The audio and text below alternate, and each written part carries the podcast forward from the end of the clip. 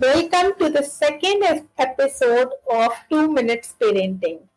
Yes, today's topic is do not cover your child in bubble wrap. What do I mean by this? Yes, you guessed it right. Do not always try to protect your child from the world around.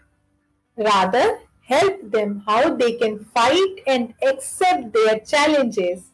In fact, taking on challenge is one of the life skill in child's development process. And you will be amazed to know once they will start accepting the challenge, it will also develop their self-esteem. So if you want your child to have high self-esteem and confidence, help them to accept the challenges. Now you might be having a question how to let your child accept challenges, how to teach them.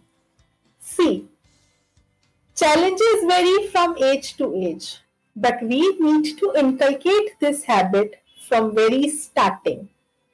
In three steps, you can inculcate this habit, and these are very simple steps. First step is let them know that failure and success are two outcomes of trying anything. So, even if they will fail, they will have to understand the process. Second step is keep encouraging them and do not make fun of them if they fail or not able to achieve results. And the third step, which is very important, that is just start sharing some motivational stories of your success and failure because you play as a role model in your child's life.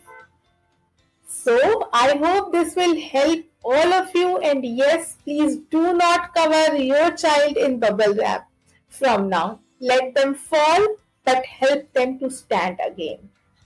So, I'm signing off for today. I thank you so much.